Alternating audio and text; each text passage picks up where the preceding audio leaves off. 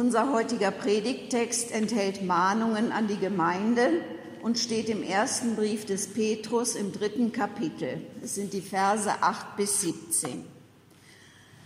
Endlich aber seid allesamt gleichgesinnt, mitleidig, brüderlich, barmherzig, demütig.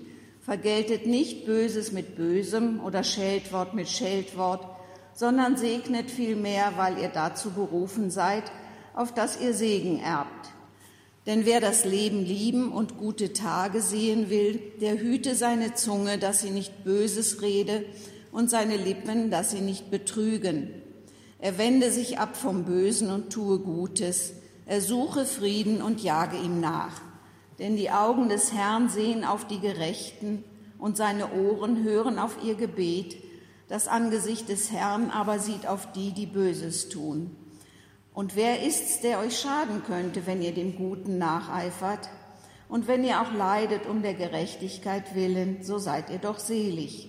Fürchtet euch nicht vor ihrem Drohen und erschreckt nicht, heiligt aber den Herrn Christus in euren Herzen. Seid alle Zeit bereit zur Verantwortung vor jedermann, der von euch Rechenschaft fordert über die Hoffnung, die in euch ist. Und das mit Sanftmut und Ehrfurcht und habt ein gutes Gewissen, damit die, die euch verleumden, zu Schanden werden, wenn sie euren guten Wandel in Christus schmähen.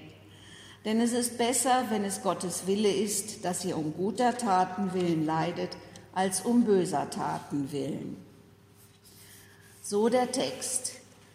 Wir alle wissen, dass die Kirche heutzutage wenig Vertrauen bei den Menschen erweckt.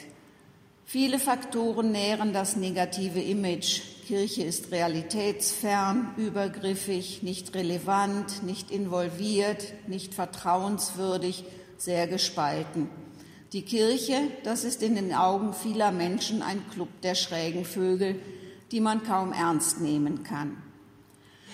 Tatsächlich werden sie schon zu Petrus Zeiten als fremd und als Fremde empfunden, diese Christen, die Nachfolger von Jesus Christus, auserwählte Fremde sogar.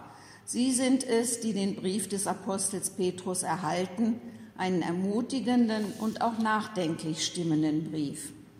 Werfen wir einen kurzen Blick auf den Absender und die ersten Adressaten.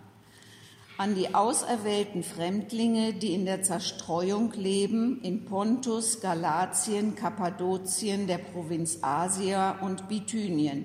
So beginnt das Schreiben. Die fünf genannten Gebiete sind Landstriche in der heutigen Türkei. Dort leben diese Christen in ihrer eigenen Umgebung, unter ihresgleichen, so bodenständig wie es nur geht, vielleicht schon seit ihrer Geburt. Unter dem Aspekt sind sie Einheimische, aber sie wurden zu Fremden, weil sie zum Glauben an Jesus Christus kamen, weil sie in ihm einen anderen Herrn bekamen und ihm zu gehorchen begannen. Das veränderte ihr Leben. Die Menschen um sie herum sahen sie als seltsam an, als anders. In deren Wahrnehmung brechen sie den Gruppenkodex, die Solidarität innerhalb des Stammes oder der Gesellschaft. Und die Leute nehmen das einfach nicht hin. Daran hat sich nicht viel geändert bis heute. Fremdenfeindlichkeit kennen wir auch heute und auch, dass diese sich oft gegen lange und gut integrierte Bürger wendet. Christen sind per Definition Einwanderer, denn die Anhänger Jesu Christi haben andere Wurzeln bekommen. Sie haben eine andere Heimat, in der sie als Bürger registriert sind, eine himmlische Heimat. Aber sie leben in dieser Welt und in unserer Gesellschaft, wie wir heute auch. Diese auserwählten Fremden werden misstrauisch beäugt und manchmal auch beschimpft. Aber sie schimpfen nicht zurück, Sie werden unfreundlich behandelt, aber sie schlagen nicht zurück oder schlagen um sich. Spott und Hohn sind manchmal ihr Anteil. Die Menschen verachten sie und sie lassen es über sich ergehen, ohne in Panik zu geraten. Seltsam so ein Lebensstil. Was oder wer könnte dahinter stecken? Gut, wenn die Leute neugierig werden und danach fragen. An früherer Stelle sagt Petrus einige Dinge über diesen anderen Lebensstil der Christus, die auserwählten Fremden. Führt ein gutes Leben unter den Ungläubigen, sagt er, damit die, die euch jetzt misstrauen, eure guten Taten erkennen und Gott am jüngsten Tag die Ehre geben. Petrus konkretisiert dies im Weiteren für Christen, die als Sklaven leben müssen, für die Frauen in der Kirche und für die Männer. Etliches davon ist in seiner konkreten Ausformung heute nicht mehr zeitgemäß. Doch letzten Endes geht es darum, dass Christus unser Herr ist und dass wir ihm gehorchen. Dieser Gehorsam verändert das Leben, die Einstellung gegenüber deinem Nächsten und der Gesellschaft. Seine Unbeirrbarkeit hat sogar etwas Provokantes an sich und Petrus weiß das.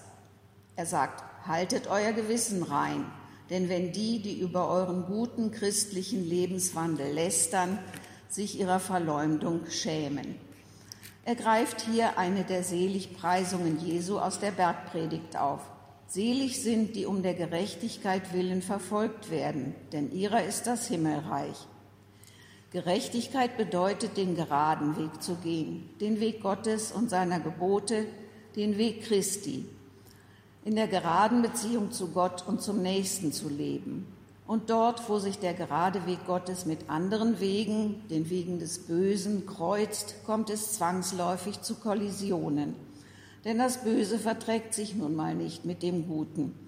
Man billigt es nicht, wenn Menschen der Mehrheit im Bösen nicht folgen und wenn sie Zeugnis ablegen von der Hoffnung, die in ihnen ist, die sich nicht vor den Menschen fürchten, sondern Ehrfurcht vor dem Herrn, vor Christus, vor Gott haben. Das sind wir leicht ängstlich, ängstlich vor dem, was andere sagen. Denn in vielen Fällen wird Christsein eben als etwas Seltsames angesehen. Und wer will schon Spott oder sogar Schlimmeres erleiden?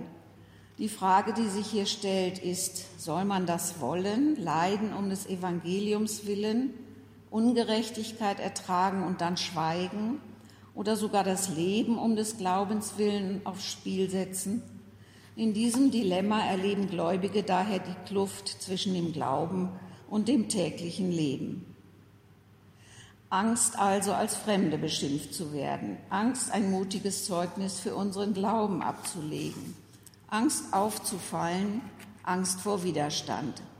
Nicht nötig, sagt Petrus. Ihr habt einen Gefährten, der immer stärker ist als alle eure Gegner zusammengenommen, Jesus Christus, der gelitten hat, gestorben und auferstanden ist.